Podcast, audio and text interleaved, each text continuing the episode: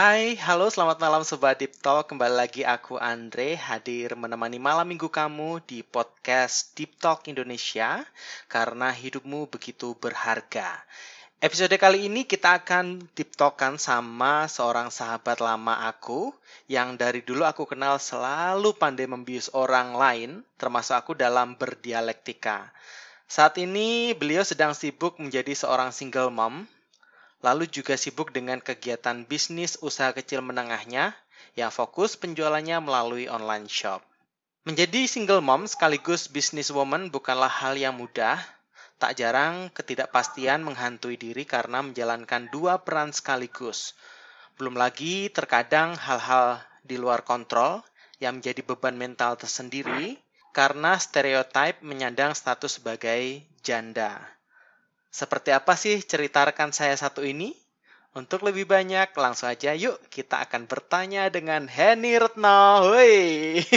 Halo Mbak Henny. Hey, Beb. Halo, Beb. Halo, Bebku, sayangku. Aduh. Lagi fokus itu tadi. Aku lagi fokus sama uh, Sama apa? slogan kamu tuh yang hidupmu begitu berharga. Berharga banget. Berharga banget Oh, harus dong, Beb. Berharga banget pengalaman tuh berharga banget. Hmm, hmm. Oke, oke, oke. Gimana kabarmu, Beb? Gimana ini? Gimana gimana Kediri gimana kabarnya? Kediri alhamdulillah aman. Eh, kadang ya musimnya ini kadang ya masih berubah-ubah, kadang hujan, kadang panasnya pakai banget. Eh, ya gitu deh. Tapi aman kok, so far aman, baik-baik aja. Hmm. Kalau ini COVID gimana Kamu COVID? gimana kabarnya? Gimana? Kalau COVID gimana? COVID-19 COVID di sini termasuk aman sih. aman. Ya ada beberapa eh, tambahan kasus sih. Ke kapan hari itu hari terakhir itu ada tambahan kasus COVID di kota Kediri. Cuman ya sejauh ini so far masih bisa terhandle sih Hmm. dan eh, nggak yang begitu signifikan gitu. Ya alhamdulillah semuanya udah mulai mereda, udah mulai normal. Eh, kegiatan di luar bisnis dan juga apa namanya eh, fasilitas-fasilitas umum udah mulai dibuka kok di Kediri. Oke, mantap. Beb, aku tuh paling seneng sama apa ya? Cara kamu ngomong gitu loh. Dari dulu tuh nggak ada berubah-berubahnya. Even kayak um, jadi malu. Even kayak kayak aku sadar gitu bahwa aku bisa belajar banyak hal kayak public speaking tuh dari kamu gitu.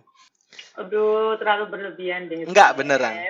Jadi sobat Deep Talk, uh, aku ceritain ya, aku tuh kenal sama Mbak Heni itu ad- pada waktu awal-awal 2010, pada waktu masih cupu-cupunya. Aku ngelamar kerja di perusahaan travel agent, ke- kebetulan diterima begitu. Jadi kita keterimanya bareng dan uh, hanya saja waktu itu ada gap of knowledge gitu. Mbak Heni ini sudah S1 sedangkan aku masih lulusan SMA gitu. Jadi cara tentu cara dalam berpikir, pola pikir, uh, teknis kerja juga akan beda begitu dan aku banyak banget belajar dari Mbak Heni ini dan terima kasih banyak sudah bisa mengantarkan aku sampai sekarang kita masih keep kontak dan bisa berteman dengan baik.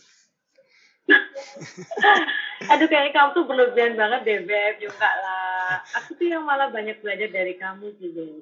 Maksudnya eh, gini, kamu tuh orang yang pekerja keras. Terus percaya diri kamu tuh keren. Parah sih menurutku. Terus juga eh, apa ya, kamu tuh kalau wawasan kamu atau pemikiran kamu tuh kadang di luar di luar ekspektasiku gitu loh. Hmm, Itu yang ngebuat aku ini anak kok kayaknya tuh keren gitu. Ternyata bener kan? Kamu bisa sampai eh, apa namanya fighting kayak gitu dengan dengan ya kalau boleh dibilang sih dengan semua keterbatasan kamu ya. hmm, Maksudnya kamu tuh bisa maju loh sampai sampai apa yang kamu inginkan tuh mesti tercapai. Kamu ingin jadi ini, gini, ternyata tuh tercapai gitu loh. Dan dan satu hal yang lucunya itu, itu tuh keinginanku juga.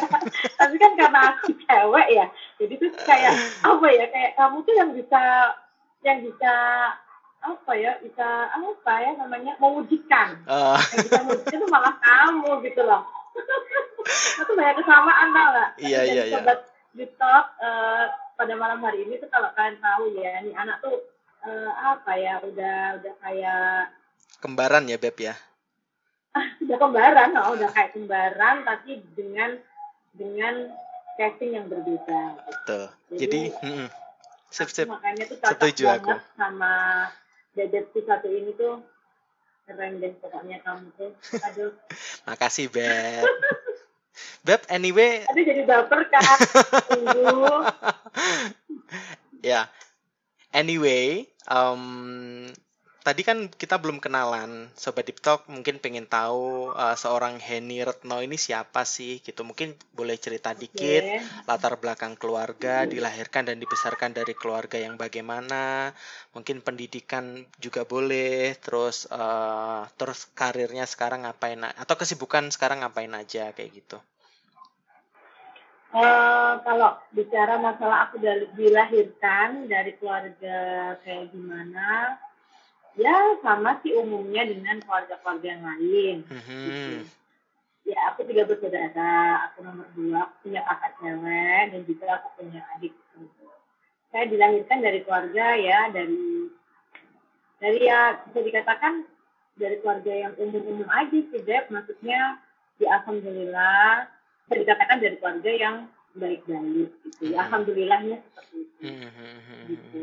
Dan uh, aku uh, alhamdulillah bisa sampai kuliah walaupun sekarang tuh jurusan aku tuh nggak aku pakai ya dalam dalam kerja hmm. tapi so far bisa untuk ikutin memanage apa ya memanage uh, kerjaan yang sekarang lagi aku tekuni gitu. Hmm.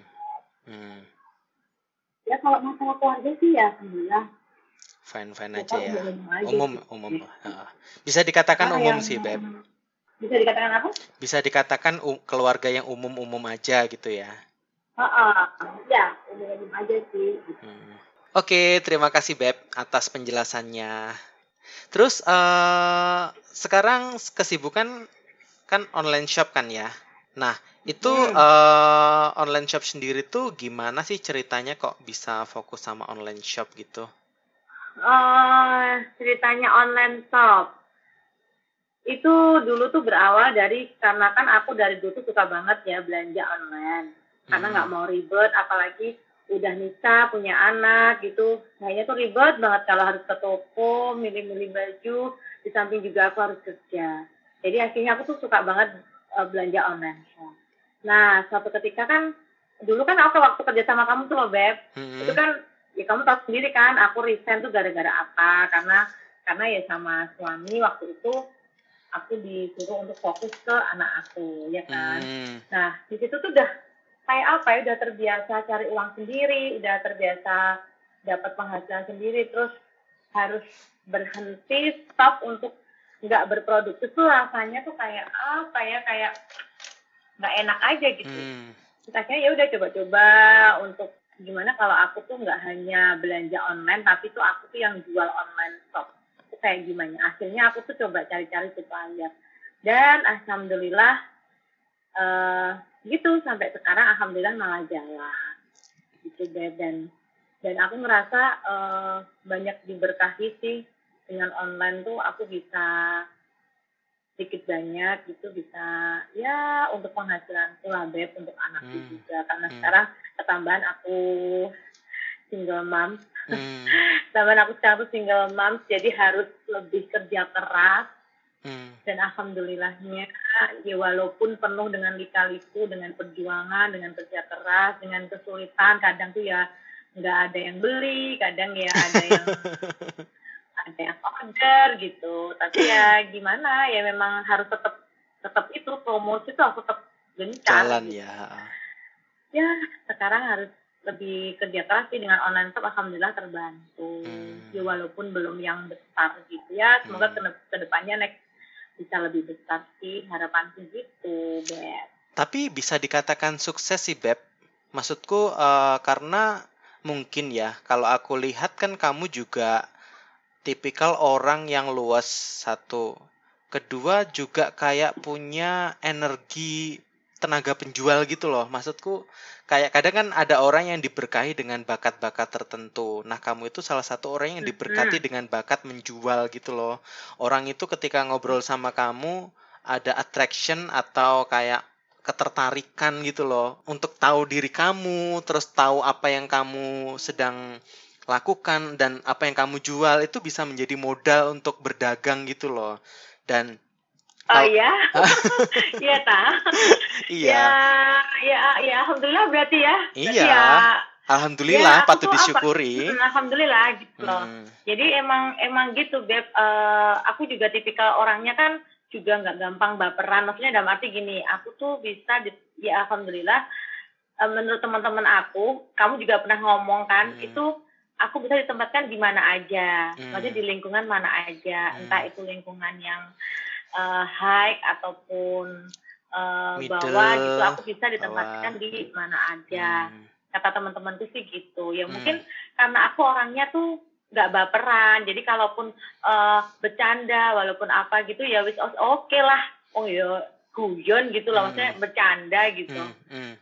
Gitu jadi aku emang orangnya nggak baperan nggak apa ya kalau dibilang orang Jawa nggak nggak mutungan Hmm, Iya nggak kan? mutungan benar-benar. mutungan. Bagus sih Beb, itu adalah salah satu modal sih. Jadi orang yang Hmm. tangguh gitu. Oke, terus kalau bicara masalah online shop nih, aku pengen kayak mengedukasi sobat Deep Talk yang lagi dengerin kita. Eh, online shop itu kan juga nggak mudah ya, maksudnya eh, kadang kan eh, aku sendiri pernah nyoba kayak gitu, tapi menurutku susah. Apa karena mungkin nggak telaten atau bagaimana kayak gitu. Nah, ada nggak sih mental yang harus dimiliki oleh seorang uh, all shopper gitu? Oke, itu banyak banget resellerku yang ngeluh kayak gitu. Mbak, aku tuh udah posting tapi nggak ada yang order. Mbak, aku tuh udah nyoba posting ini, posting itu tapi nggak ada yang eh, apa namanya nggak ada yang order, nggak ada orderan masuk. Apa aku nggak hoki? Jangan bilang nggak hoki, itu nggak boleh. Kita kan Hmm. belum mencoba. Online shop itu, itu promosinya tuh by medsos ya Hmm. kan. Nah, gini aja uh, kalau aku ya, kalau aku tuh kalau pas lagi apa namanya agak agak omsetnya agak turun, kita nggak boleh bilang sepi ya, Beb ya. Hmm. Karena Oh, itu gitu. perkataan kan adalah doa. Oh, Perkataan kan gitu. adalah doa, gitu. Paham, kita paham, boleh bilang paham. sepi. Bilang Ah. aja omsetnya agak turun. Agak turun. Oke. Itu gini, toh aku nggak rugi juga. Maksudnya gini, aku tuh nggak rugi juga kan. Posting tiap hari, kalaupun ada yang order, alhamdulillah itu berarti rezeki aku. Kalaupun nggak ada, toh aku juga nggak rugi Mm-mm. gitu loh. Kenapa? Kenapa?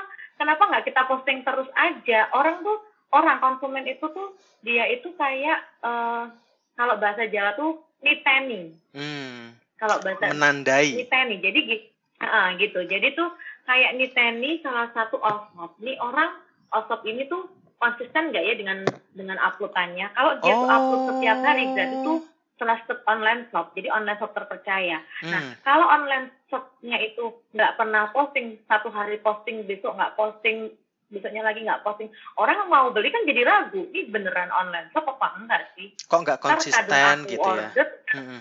ah, ah, gitu. Terus juga nggak usah sungkan atau nggak usah pay, ah, apa minder kalian dengan mempromosikan diri.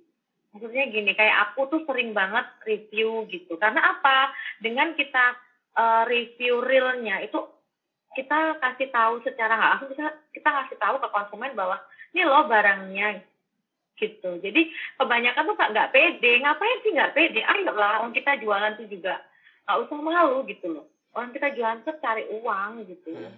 kita kerja kok kita nggak nggak nyuri nggak apa gitu nggak usah gengsi lah kalau menurutku sih gitu Hmm.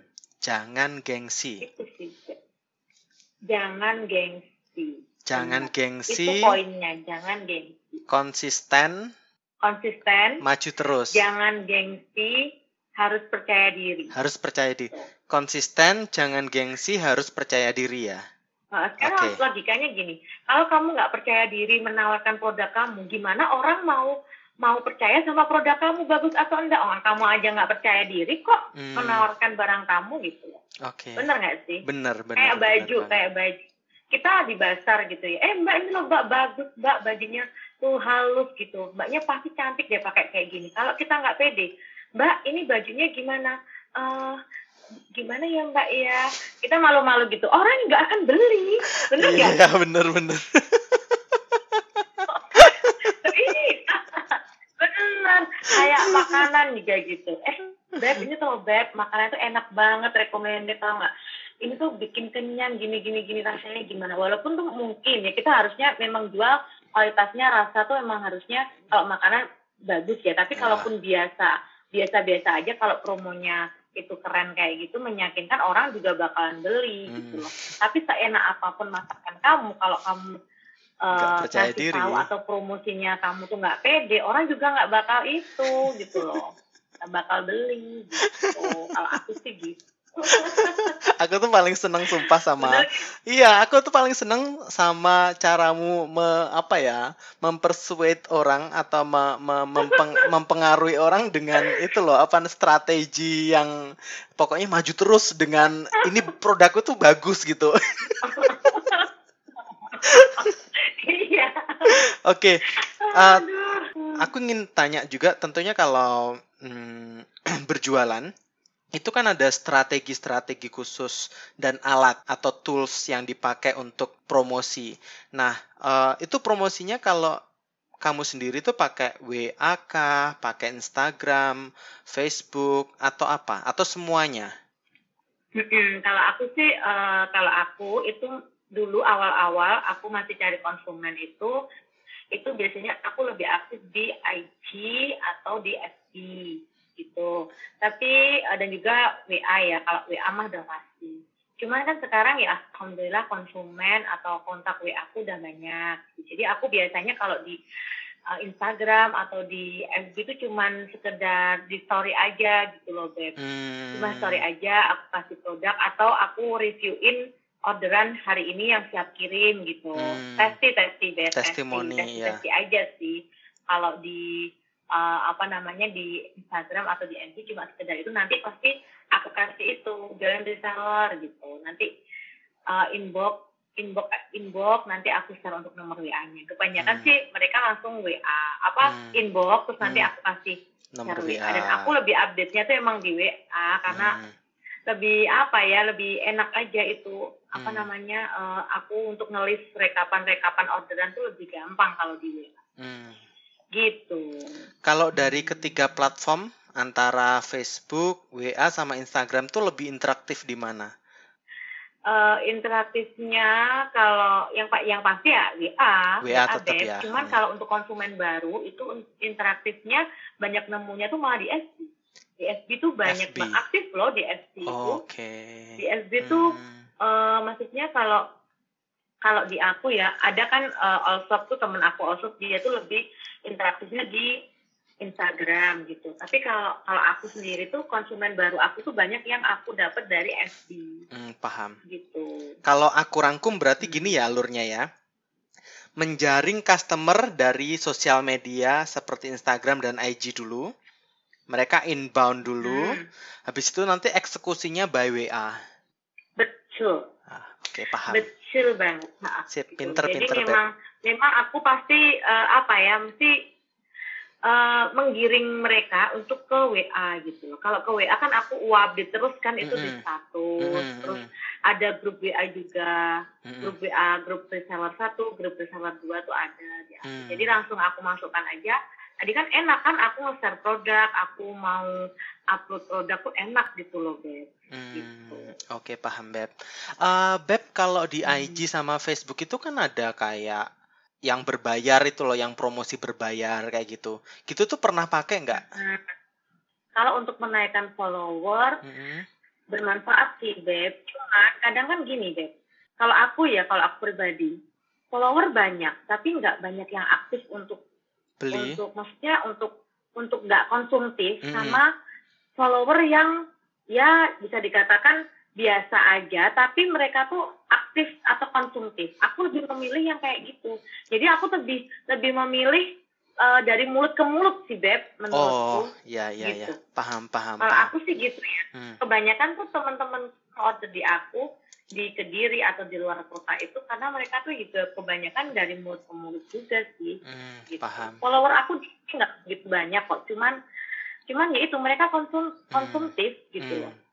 Oke. Ada temenku yang off salah satu off gitu temenku dia itu apa namanya followernya banyak di Instagram, cuman tuh mereka nggak konsumtif jadi ya ordernya kecil ya, ya gitu. Tahu. permintaannya kecil Uh, uh, gitu paham jadi iya Jadi Sobat Deep Talk, kalau dari pemaparan Mbak Heni, kalau Anda ingin fokus di penjualan kayak gitu, boleh kayak pakai uh, sosial media apa pun itu. Tapi uh, sebetulnya followers itu tidak menjamin penjualan meningkat ya. Tapi adalah followers Betul. followers yang aktif membeli, aktif konsumtif itu baru yang tepat gitu. Jadi kita juga harus pandai harus bijak untuk mengelola memanage uh, mana sih uh, akun-akun yang cenderung konsumtif kayak gitu. Atau dia cuma follow aja tapi nggak konsumtif kayak gitu. Bagus sih berarti sudah ada ya sudah ada kayak gambaran bahwa uh, target pak ta- target pembeliku itu adalah orang-orang yang konsumtif gitu ya Uh, uh, Hmm. iya Mm, bener gitu. bener Jadi eh, kadang kan gitu beb, ada yang gini, "Eh, Mbak, apa perlu aku beli follower? Kalau kalau kata aku sih, beli follower tuh kayak kayak kurang bermanfaat, mesti kurang kurang efektif ya, karena kan eh, apa ya namanya, em, kita nggak tahu kan yang invite kita tuh akun fake atau akun aktif kan kita nggak tahu. Oke, memang follower langsung langsung berapa ribu langsung banyak gitu, tapi kebanyakan akun fake buat apa juga, bener nggak sih? bener banget gitu. bener banget beb Ha-ha. Hmm, bener Gitu. banget, itu bener banget. Oke, terima Hmm. kasih sudah sharing soal strategi online shop. Ini menarik sih karena sebetulnya Deep Talk Indonesia itu kita cakupannya luas banget. Kita nggak hanya membicarakan hal-hal yang berat, tapi juga yang uh, keseharian kita gitu loh. Even itu remeh-temeh, kalau layak dibicarakan dan uh, bisa kayak untuk menjaga komunikasi, kenapa enggak gitu? Gitu. Betul. Terus, uh, Keren loh kamu hmm. bikin kayak oh ya, terima Mas Andre kasih. tuh pokoknya. Keren gitu kamu bikin kayak gini tuh. Terima kasih, Beb. Ah, Jadi bisa apa bisa ada media untuk kita sharing gitu mm, loh. mm, Ya bener banget. kalaupun ada yang positif ya diambil, kalau ada negatifnya ya kita bisa skip, gitu. Skip kayak gitu. Oke. Keren sih. Mm-mm. Aku ingin tanya Mbak Hen, kan kamu sangat aktif sekali tuh menggunakan platform kayak Instagram, Facebook gitu, terus WA, tiga-tiganya sangat aktif sekali dan uh, kadang aku sering banget kepoin kayak stories kamu, foto-foto kamu gitu, dan aku likes juga kayak gitu. Nah, ada beberapa orang, salah satunya aku yang agak sedikit kadang terganggu dengan um, apa ya, sesuatu yang tertampil pada sosial media begitu. Kayak kayak di sosial media tuh yang tampil tuh hanya yang sempurna doang gitu nggak ada yang kayak yang sedih-sedihnya itu di di capture terus di share gitu adanya cuma yang happy happy doang nah kalau kamu sendiri pernah nggak sih kayak pengalaman kayak merasa anjir hidup mereka kok bahagia banget ya sedangkan gue enggak kayak gitu Bagus banget sih pertanyaan kamu. Iya sih, aku emang ingin banget men-share tentang pengalamanku di dunia sosial media. Hmm. Di sahabat di talk hari ini tuh aku pengen apa ya menyampaikan sih ya. Eh, sosial media tuh emang kalau menurutku tuh dunia hayal. Oh ya? Dunia yang cuman happy-happy aja, bukan Mhm. dunia real ya. oke Eh, ya, bener kata kamu sih, aku memang termasuk aktif juga di dunia sosial media di Instagram di FB kamu juga sering juga kan apa namanya tahu aku pasti update gitu Hmm. posting gitu tentang keseharianku tentang aku sering men-share kebahagiaanku. Kalau kamu nanya ke aku eh, aku gimana ngelihat mereka bahagia? Eh, gini dulu mungkin aku punya pikiran mereka tuh hidupnya tuh sempurna banget sih nggak punya ada masalah gitu. Dan aku tuh di salah satu bagian dari mereka yang selalu men-share kebahagiaanku. Dan aku aku eh, yakin banyak di luar sana juga kalau ngelihat postinganku teh Mbak Heni Mbak, Han- Mbak Heni tuh sempurna ya hidupnya. Rumah tangganya kayak gini sering keluar kota sering gini liburan. Happy ya pokoknya. Karena aku nggak pernah men-share kesedihan. Tapi setelah ada suatu pengalaman yang luar biasa di hidupku aku jadi kayak merubah mindset pikiranku. Oh oke. Jadi kayak gini kalau Ah, ah, jadi kayak gini kalau ngelihat mereka posting gitu belum tentu kok mereka tuh bahagia 100% gitu. Karena aku ada di bagian mereka jadi bagian dari mereka gitu loh. Hmm. jadi pasti itu yang yang buat aku untuk aku ber, uh, apa namanya nggak nggak insecure atau nggak minder atau nggak apa dengan postingan-postingan mereka di sosial media karena aku berpikirnya gitu. Belum tentu kok mereka itu nggak punya masalah. Belum tentu kok mereka itu bahagia 100% seperti postingannya gitu. Karena aku juga di bagian mereka gitu dan aku mendapatkan suatu pengalaman yang luar biasa di hidup aku sampai dengan aku menjadi single mom tuh ya juga karena dari sosial media. Hmm. Gitu deh. Oke, jadi hmm, sekarang mindsetmu hmm. sudah berubah, nggak kayak dulu lagi ya. Kayak Mm-mm. kayak uh, kamu percaya bahwa di sosial media itu hanya ditampilkan yang sempurna-sempurnanya aja gitu. Mm-mm. Betul. Hanya betul di filter banget. yang sempurna-sempurnanya aja, dikurasi yang sempurna-sempurnanya aja, tapi sebetulnya belum tentu di kehidupan realnya seperti itu kan. Mm-mm. Iya, hmm. betul.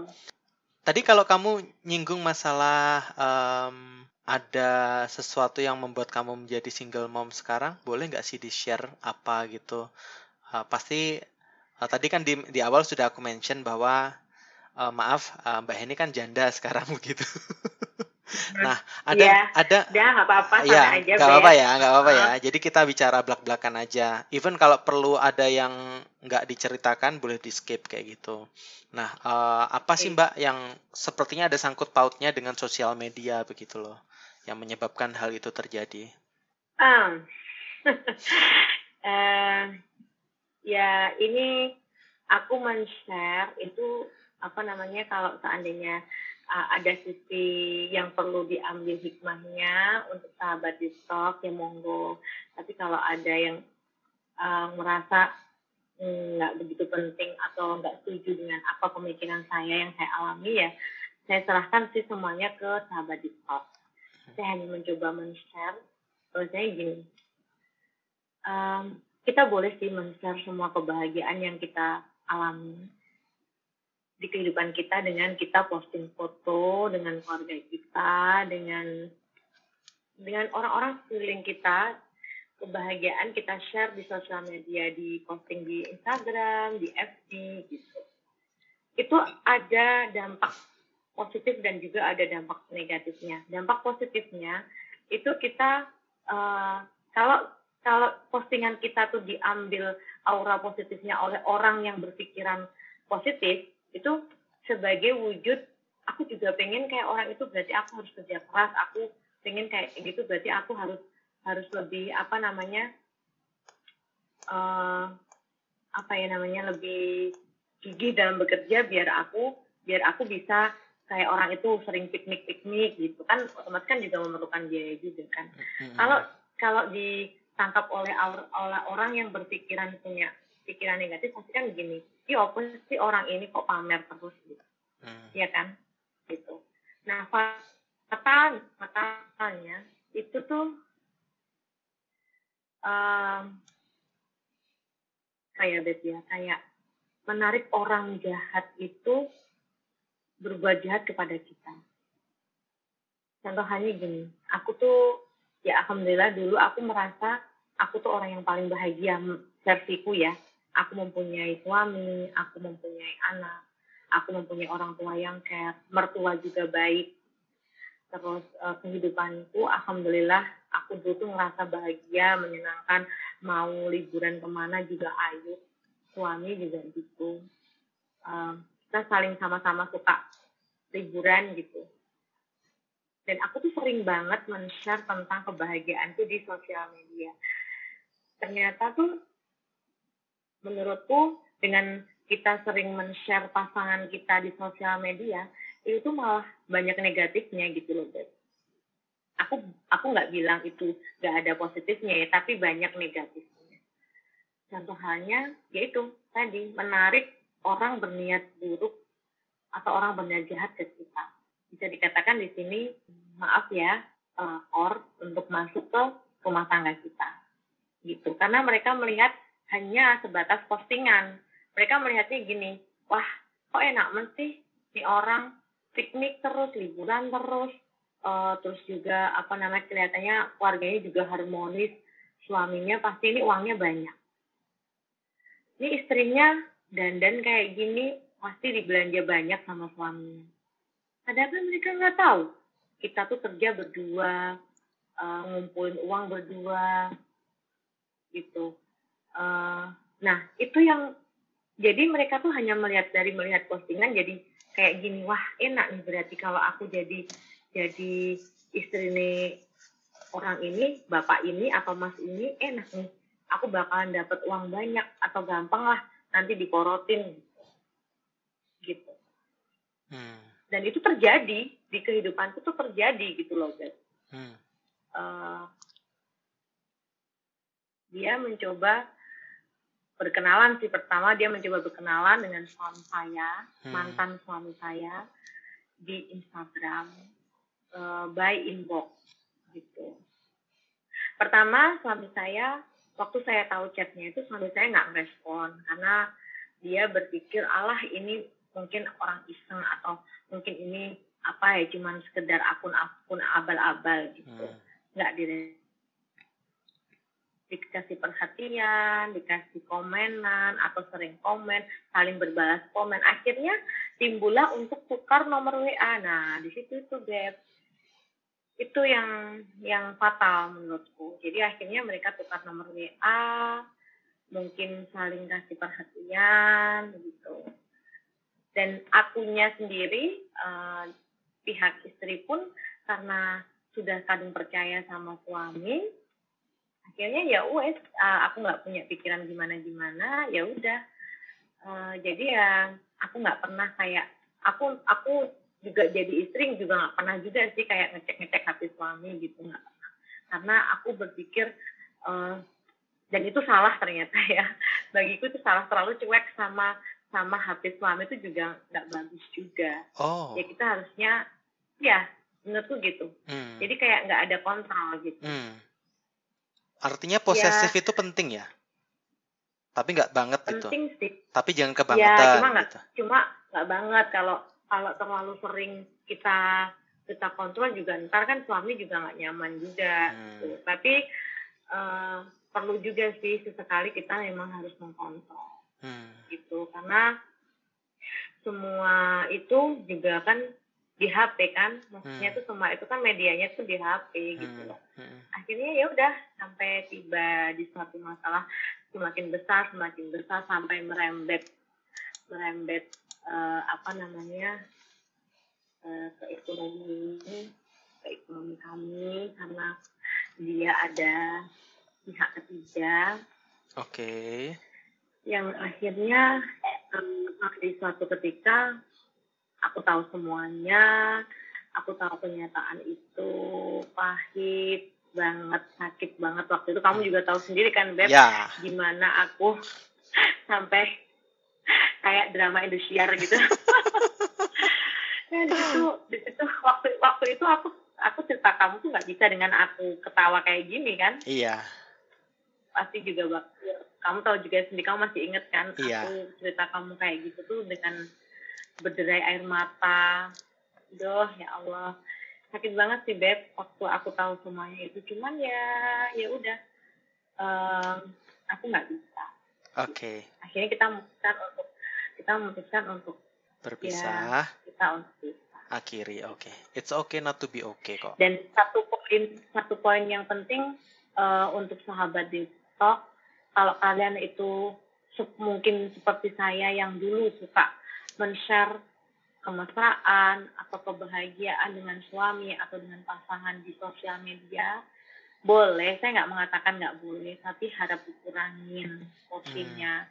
karena kita nggak tahu di luar sana tuh uh, tanda kutip ya beb ya pelakor pelakor itu tuh ngincer suami suami kalian hmm. Hmm.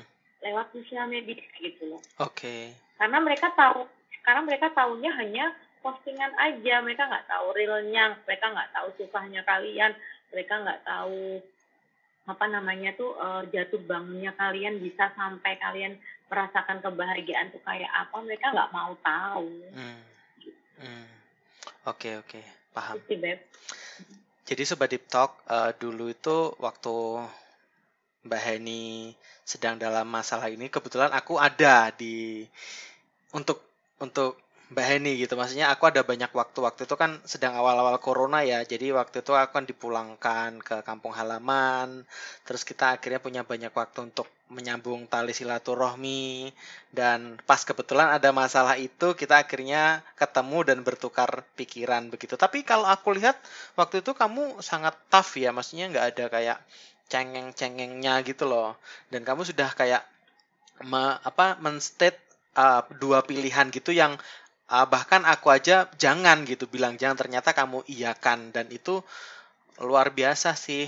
Dan satu lagi yang paling penting yang paling aku salut itu adalah kamu sebagai wanita mempunyai bekal untuk mandiri gitu. Karena kan banyak banget wanita di luaran sana yang bercerai tapi tidak punya bekal gitu loh, tidak punya bekal untuk survive, misalkan kayak punya pekerjaan, terus uh, aset atau whatever lah apa pun itu. Nah, kamu untungnya punya apa ya power mandiri, uh, independen dan fokus sama online shopmu itu gitu.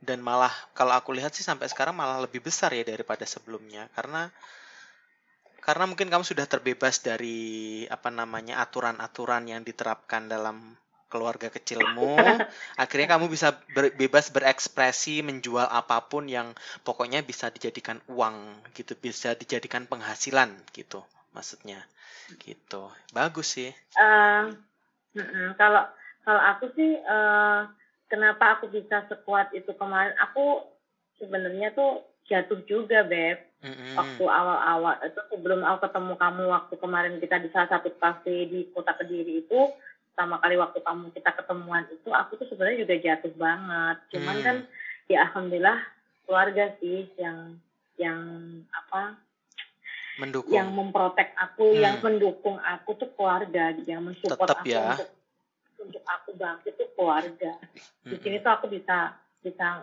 bisa bilang sekarang tuh prioritasku tuh keluarga sih deh hmm. Hmm. gila hmm. aku bener-bener hancur sehancur-hancurnya kamu tahu hmm, sendiri kan hmm, gimana hmm. hancurnya aku hmm. waktu itu tapi hmm. aku bisa bangkit kayak gini dan dan dan berkah ini tuh yang banyak temanku di luaran sana yang mengalami hal kayak gitu suaminya uh, berselingkuh dengan wanita lain tapi mereka nggak bisa bebas dari jerakan hmm. itu karena mereka nggak punya keluarga mereka nggak hmm. punya orang tua hmm. mereka nggak punya apa namanya uh, orang yang mensupport mereka itu. Hmm.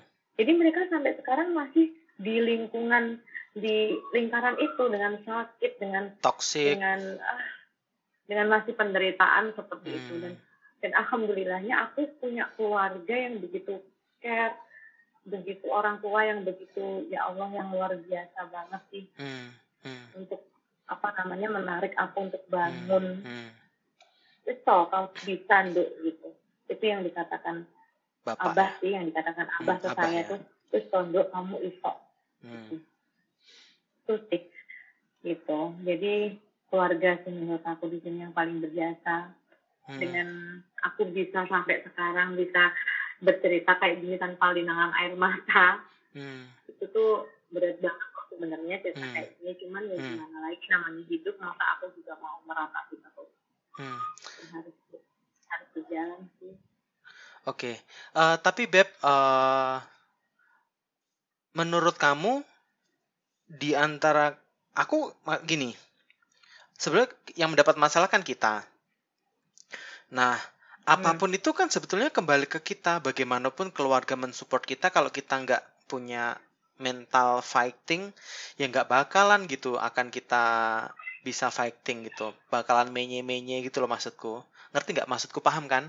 Nah, kamu lebih percaya mana? Uh, uh, jangan jangan bikin opsi deh. Maksudnya kamu uh, percaya nggak bahwa semuanya itu tetap kembalinya ke kita gitu? Event itu semua seluruh dunia mendukung kita ya.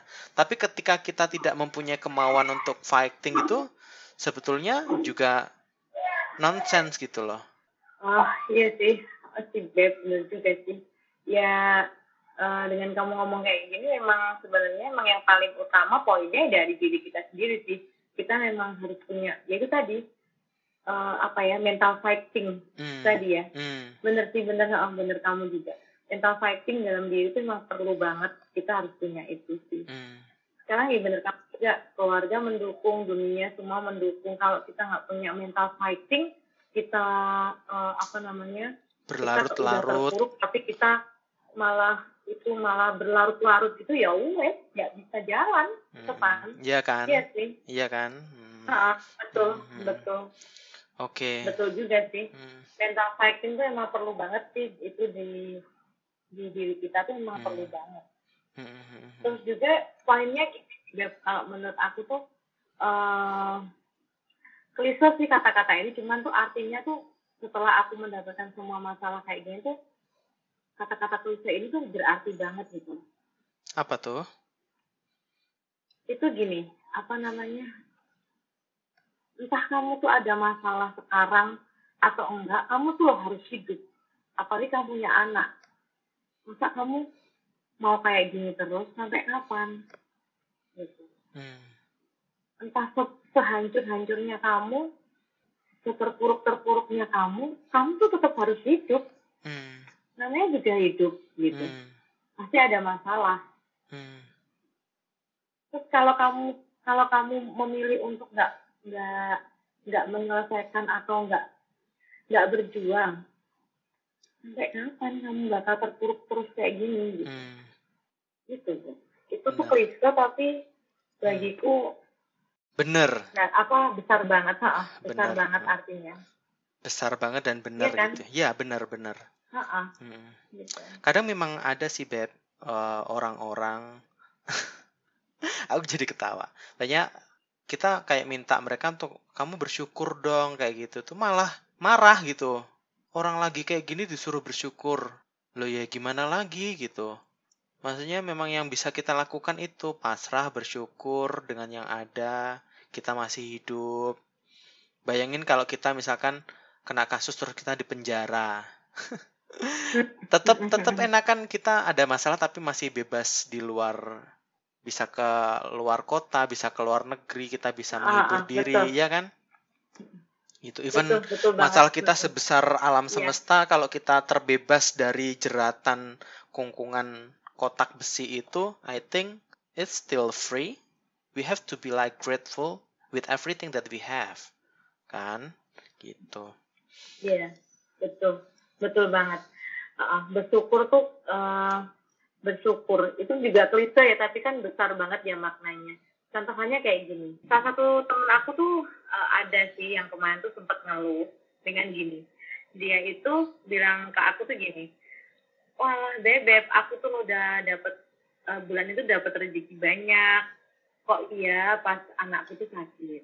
Jadi tuh uang yang Hmm. harusnya aku pakai ke hal lain jadinya habis untuk mengobati anakku gitu. hmm Terus aku dengan entengnya tuh bilang gini, gini loh Beb, eh, coba kamu pikir, ya kamu tuh bersyukur aja dengan kamu, dengan sekarang kamu tuh lagi banyak uang, terus kamu dicoba anakmu sakit, otomatis kamu bisa mengobati anakmu eh, pakai uangmu itu, gitu loh.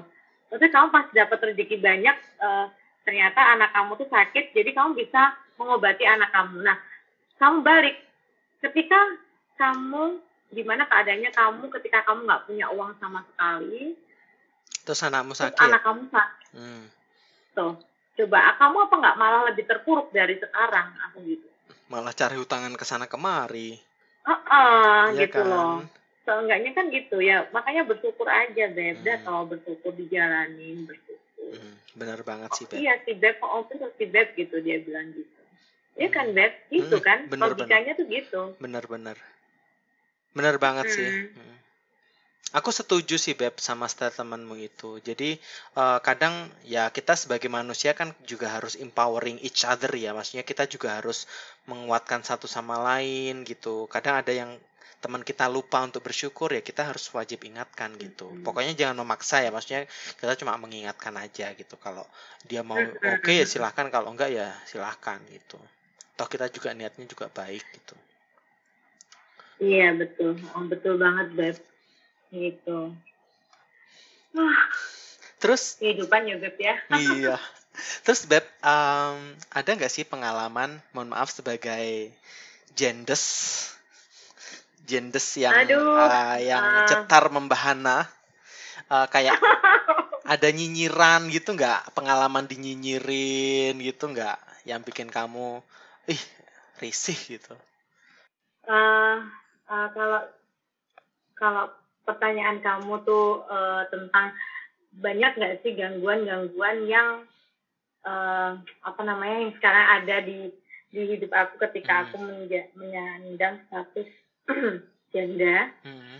gender ya beb, itu uh, kalau bisa dikatakan sih banyak sih beb godaannya hmm. satu itu persepsi orang atau penilaian orang terhadap janda seperti hmm. yang kamu bilang tadi kebanyakan tuh janda tuh jadi kayak genit, jadi hmm. kayak apa namanya centil, terus hmm. apa namanya suka gangguin suami orang atau mungkin uh, suka ngait ngait suami orang gitu. Itu banyak sih uh, nggak bisa dipungkiri juga tuh banyak banget apa namanya tuh trademark seperti itu, trademark buruk seperti hmm. itu ke status seorang janda.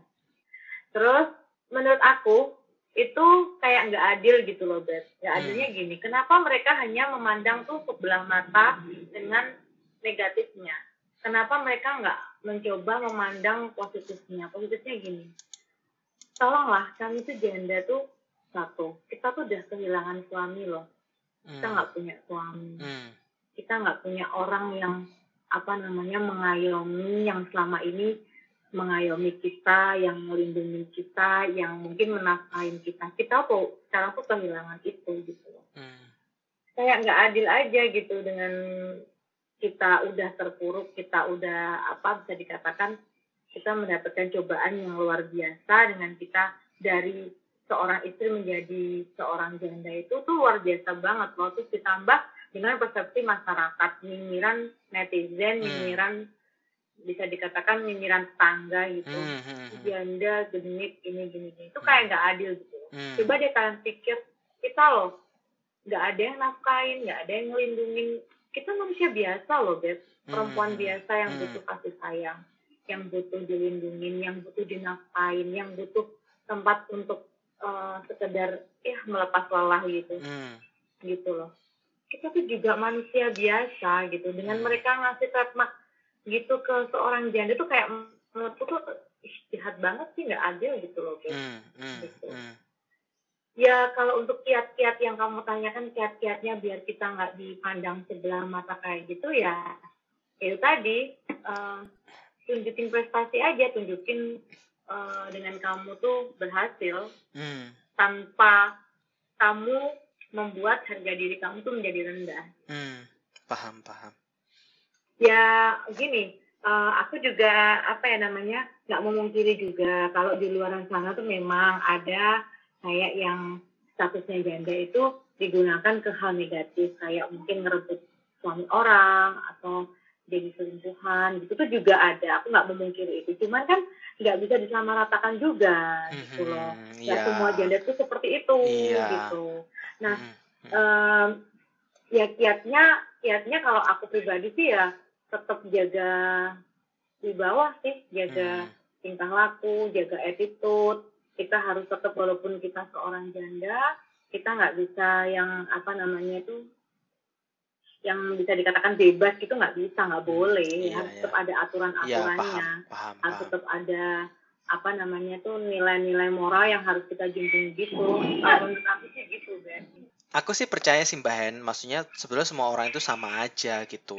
Entah itu janda, entah itu duda, entah itu perawan, entah itu perjaka. Maksudnya tergantung orangnya gitu. Even kayak yang perawan yang masih belum nikah aja banyak yang istilahnya dalam tanda kutip nakal begitu. Dan aku yakin juga banyak juga kayak janda yang mereka itu sangat bermartabat, sangat menjaga wibawa itu tergantung orangnya sih cuma memang kadang ada ya yang uh, sedikit usil gitu loh suka mengkonotasikan janda itu genit, centil dan lain sebagainya, dandan gitu. even itu kayak kamu mungkin dandan gitu dandan cantik itu di dikatain oh dia mau ngapain gitu padahal kan setiap orang berhak untuk cantik gitu enggak even itu perawan even itu janda gitu gitu sih Mm-mm, Iya iya kan? dong. Iya. Iya. Kita berhak kok eh, mempercantik. Gini, kalau aku pribadi tuh sekarang tuh lebih apa namanya eh, bukan dikatakan nggak peduli sih, lebih ke cuek sih Hmm, kalau aku. cuek. Hmm, Lebih ke cuek. Toh aku juga nggak nggak ngerugiin hidup mereka kok. Hmm, gitu. Dengan Oke. event aku sekarang janda, aku juga nggak ngerugiin hidup mereka. Aku Hmm. juga nggak nggak ganggu hidup mereka gitu. Hmm. Ini pilihanku Hmm, paham ini udah konsekuensi yang harus aku jalanin kalau aku gitu aku nggak bisa membungkam mulut orang satu persatu untuk Hmm, untuk nggak berkata tentang aku ya hmm, hmm, tapi eh, yang bisa aku lakukan di sini tuh mencoba memperbaiki diriku Hmm. lebih baik lagi hmm, gitu hmm. biar mereka biar aku nggak perlu membungkam mereka mereka akan diam sendiri gitu Hmm, Beb. kalau paham. aku sih gitu lebih ke itu jadi lebih Good. ke pribadiku sendiri sih lebih ke pribadiku sendiri aku memperbaiki diriku sendiri aku membuat bahagia diriku sendiri dengan caraku gitu kalau aku Hmm. gitu jadi Hmm. aku bisa bisa membungkam mulut mereka tanpa aku harus mencoba mereka untuk diam gitu Hmm, paham gitu kalau aku gitu. Dan aku, satu hal sih Beb, satu hal yang perlu digarisbawahi untuk sobat di talk kali ini eh, itu gini kalau kamu ingin membahagiakan orang membahagiakan orang yang yang dekat dengan kamu bahagiakan diri kamu sendiri. Hmm, itu yang pertama. Bahagiakan diri kamu sendiri. Contohnya kayak gini kamu mau ngasih uang ke orang tapi kalau kamu nggak punya uang gimana coba? Hmm, jadi kan kamu punya uang dulu hmm, Gitu. hmm. Kayak hanya juga gitu kalau kamu pengen kasih kebahagiaan ke orang bahagiainlah diri kamu sendiri Hmm, diri kamu tuh yang lebih penting kamu bahagiain dulu kok ketimbang Hmm. mereka hmm, hmm. paham paham gitu mantap mantap jadi kalau aku bahagia aku bisa kasih kebahagiaan even ke anakku hmm. ke keluargaku gitu kalau aku Oke. gitu Oke, Beb. Mendalam banget sih ngomongnya. pengalaman beb. Aduh. Oke. nggak nggak Hmm. itu ya nggak. Nggak ngira sih sebenarnya. Aduh Hmm. aku ternyata harus harus menjalani ini semua. Harus mendapatkan eh, ujian seperti ini. Ya gitu. Kadang tuh aku kayak kayak kok aku harus ngelakuin ini ya? Kok aku harus ngerasain ini sih? Gitu beb. Hmm, kadang tuh aku berpikir gitu. Tapi ya gimana ya? Memang udah cobaan ya Hmm. jalan hmm. Dan kamu bisa melaluinya ya. Mm-mm, amin semoga ke depannya lebih baik Ada nggak kiat-kiat untuk eh, para single mom yang sedang dengerin saat ini agar bisa fighting menjadi single mom gitu? Hmm, ada dua sih Beb, kalau menurut aku itu untuk sahabat atau sobat di talk kali ini yang lagi ngedengerin yang mungkin statusnya sama kayak saya single mom sama-sama berjuang juga. Eh, pertama itu jangan pernah kalian tuh merasa sendiri. Oke. banyak kok yang di luaran sana di dunia luar sana yang statusnya tuh sama kayak kita. Kita terpuruk iya memang kita terpuruk dengan status single mom. Tapi jangan jadikan itu untuk menghancurkan diri kita sendiri dengan kita terpuruk kita sama aja menghancurkan diri kita sendiri kita nggak boleh kita harus jadi orang yang lebih baik yang lebih sukses dari sebelumnya Hmm, gitu. Kalau aku gitu, Beb. Karena apa? Dengan kalian merasa terpuruk, itu akan akan membuat diri kalian tuh merasa insecure atau merasa kalian tuh lemah. hmm. Padahal kita tuh yang diperlukan tuh bukan itu. Kita yang diperlukan tuh kita harus kebal, tahan tahan banting, hmm, terus apa namanya tuh em, mental baja Hmm. gitu. hmm. Kalau aku gitu, Beb. Oke. itu kalau aku kalau aku lebih ke itu yang kedua adalah attitude Hmm, kita harus tetap menjaga attitude dan batasan-batasan hmm, bukan berarti dengan kita single mom kita nggak ada imam kita nggak ada eh, apa namanya pendamping kita bebas melakukan apa aja yang kita suka bukan berarti seperti itu hmm. tetap harus ada batasan-batasan yang dijaga. Hmm. Itu yang bisa ngebuat kita kelihatan terhormat atau dipandang orang nggak sebelah mata. Hmm. Attitude tuh penting banget dan hmm. itu yang bisa ngebuat kalian diterima di lingkungan mana aja hmm. tanpa embel-embel single mom. Oke, okay. sip. Sip. Bagus. uh, uh, pertanyaan terakhir. Oke. Okay. Selama ini kan uh, kalau aku melihat kamu tipikal orang yang pandai berbicara ya Mbak Hen ya. Maksudnya mm-hmm. dia dialektik kamu itu jalan gitu dan aku banyak belajar dari situ. Oke Mbak Hen, uh, ini pertanyaan terakhir dariku. Uh, Oke. Okay. Ya. Tiga prinsip yang dipegang seorang Henirno. Hmm, Oke, okay. tiga prinsip yang dipegang oleh Henirno. Pertama, attitude. Attitude. Oke, yang kedua percaya diri. Percaya diri. Dan yang ketiga, poin yang paling penting itu adalah apa adanya e, atau jujur. Apa adanya atau jujur. Attitude, mm-hmm. percaya diri dan apa adanya atau kejujuran ya. Apa adanya. Oke. Okay. Ya, Mantap.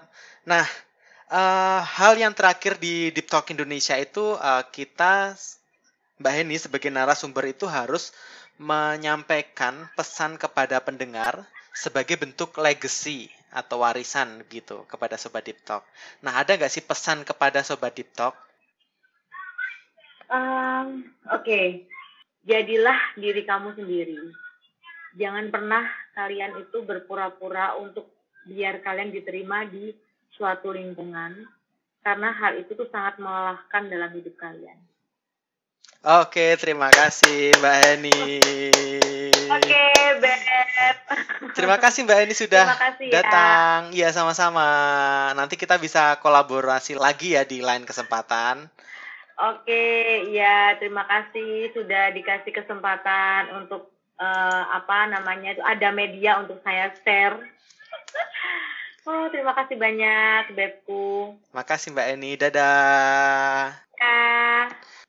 Oke Sobat Deep Talk, itu tadi perbincangan Deep Talk Indonesia dengan Henny Retno. Terima kasih sudah mendengarkan podcast Deep Talk Indonesia. Bila ada salah kata mohon dimaafkan. Dukungan, saran, dan kritik masih kami perlukan demi meningkatkan konten ini.